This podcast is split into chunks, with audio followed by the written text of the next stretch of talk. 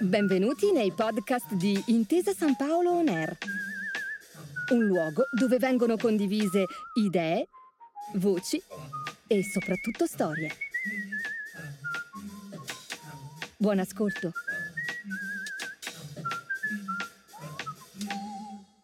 Cosa ci aspetta nei prossimi mesi? In questa seconda stagione di Scenari, la serie podcast realizzata dall'inchiesta per Intesa Sanpaolo, cercheremo di capire e analizzare quali sono le tendenze in atto e accogliere i cambiamenti che ci riserva il futuro. Io sono Francesco Maselli, giornalista dell'inchiesta, e vi accompagnerò in questo viaggio.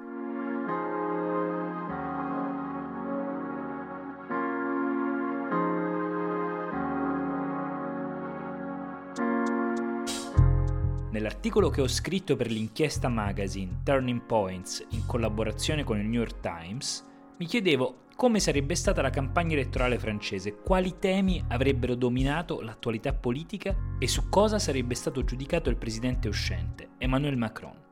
Le elezioni presidenziali francesi sono l'evento politico europeo più importante di questo 2022 e sembravano un terreno di scontro perfetto tra la visione aperta ed europeista di Emmanuel Macron e quella più scettica sulla globalizzazione e sul cosmopolitismo, rappresentata dalla leader del Rassemblement National Marine Le Pen e dal fondatore di Reconquête, il polemista Eric Zemmour.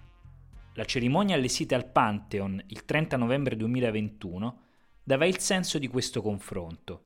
Quella sera, a Parigi, il presidente Emmanuel Macron dava il benvenuto al feretro di Josephine Baker, cantante franco-americana, prima donna nera a ottenere il diritto di riposare tra i grandi di Francia. Poco prima, la bara con dentro della terra e degli oggetti a lei cari, perché la salma non è stata traslata da Monaco, dove è sepolta, aveva attraversato la Rue Soufflot, decorata per l'occasione con un lunghissimo tappeto rosso e le sue foto.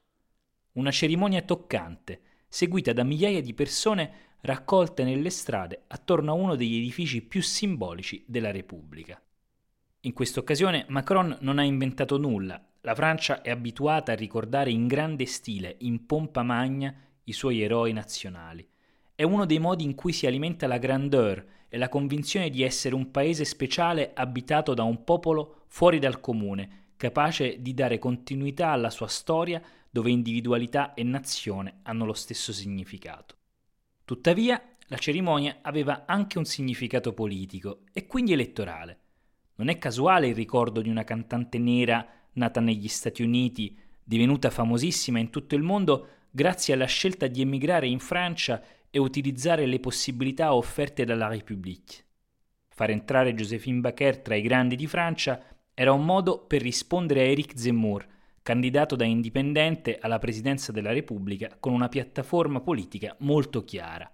La grandeur francese in declino, assistiamo a uno scontro di civiltà tra Oriente e Occidente di cui la Francia sarebbe il fronte e il punto di partenza del Grand Remplacement, il rimpiazzo della popolazione di etnia caucasica giudaico-cristiana con quella arabo-musulmana. Tutto ciò aggravato da una generale femminizzazione, come scrive Zemmour, della società occidentale, più debole, impotente di fronte all'invasione. La mia Francia è Joséphine, esclama invece Macron, tinteggiando la sua idea di paese, un paese in cui le diverse anime, sempre più spesso in contrasto, sono finalmente riconciliate. Nell'irismo c'è anche un messaggio politico evidente, in aperto contrasto con quelle che Macron ha più volte definito passioni tristi, in grado di rendere il paese più violento e meno inclusivo. Eric Zemmour è stato condannato nel 2011 per provocazione alla discriminazione razziale e per aver affermato «Perché alcune categorie sono controllate 17 volte in mezzo alla strada? Perché la maggioranza degli spacciatori è nera o araba. È così, è un fatto». Una condanna simile a quella ricevuta nel 2018 per aver detto che ai musulmani bisognava imporre una scelta tra la Francia e l'Islam, una religione che per Zemmour non è compatibile con la Repubblica. L'ascesa di Zemmour non è soltanto dovuta alla crescente influenza dell'islamismo radicale, un problema di ordine pubblico e di mancata integrazione non da poco, che il presidente Macron in questi anni ha provato a contenere non sempre riuscendoci, visti i ripetuti attentati. ma è anche un sintomo di un paese sempre più diviso. Jérôme Fourquet, direttore del Dipartimento Opinioni dell'Istituto di Sondaggi IFOP, ha scritto un lungo e documentatissimo saggio che si intitola L'Arcipelago Francese. La tesi di Fourquet è che la Francia, malgrado l'idea comune che la racconta come una nazione unita e omogenea, si stia disarticolando e stia in realtà diventando un arcipelago di tante isole che non riescono più, insieme, a fare comunità. La guerra in Ucraina, tuttavia, ha cambiato tutto e ha avuto un impatto deflagrante sulla campagna presidenziale, mettendola di fatto in pausa. I principali candidati hanno deciso di tenere ugualmente le iniziative previste, i dibattiti televisivi continuano così come i comizi, l'attenzione dei media è tuttavia completamente altrove. Il contesto politico è quindi molto difficile da leggere, anche se si può dire che la strategia politica di Emmanuel Macron ha funzionato. Per tutto il mandato, il presidente ha lavorato con successo per mantenere lo status quo prodotto dalla sua elezione nel 2017. Da un lato, i partiti tradizionali, repubblicani e socialisti, in crisi di identità e consenso. Dall'altro gli estremi, la France Insoumise, l'estrema sinistra, e il Rassemblement National, l'estrema destra, incapaci di trovare una strada per costruire una piattaforma credibile e sfidare il presidente.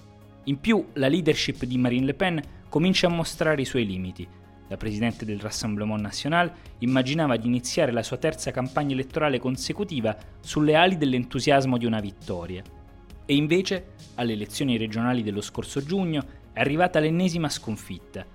Favorito in almeno 3 delle 13 regioni del territorio metropolitano, il Rassemblement National ha perso tutti i ballottaggi, con risultati addirittura peggiori rispetto al 2015, quando aveva sì perso, ma di pochissimo e in un clima completamente diverso. Così la strategia di normalizzazione e di banalizzazione portata avanti in questi anni, fatta di dichiarazioni assennate sull'euro e sull'Europa, toni smorzati e ricerca di una classe dirigente più presentabile e vicina alla destra tradizionale, è andata in frantumi. L'ascesa di Zemmour, che ha conosciuto 2 momenti di grande forza in autunno 2021 e febbraio 2022, sembra rallentata dalla guerra e dalle sue posizioni molto favorevoli a Vladimir Putin. La sua scelta di dichiararsi contrario all'accoglienza dei profughi ucraini ha fatto il resto e nei sondaggi è ancora lontano dalla qualificazione al secondo turno. Chi lentamente sta risalendo la china è Jean-Luc Mélenchon, il tribuno della France Insoumise, ma per adesso anche lui è lontano dalla qualificazione. Il contesto è dunque molto favorevole per Emmanuel Macron, che come presidente uscente beneficia anche del cosiddetto effetto rally round the flag. Durante le crisi l'elettorato ha un riflesso naturale, si stringe intorno a chi ha il potere, all'uscente. In più, secondo moltissimi sondaggi, l'elettorato francese è abbastanza convinto che nessun candidato farebbe meglio di Macron se eletto in primavera.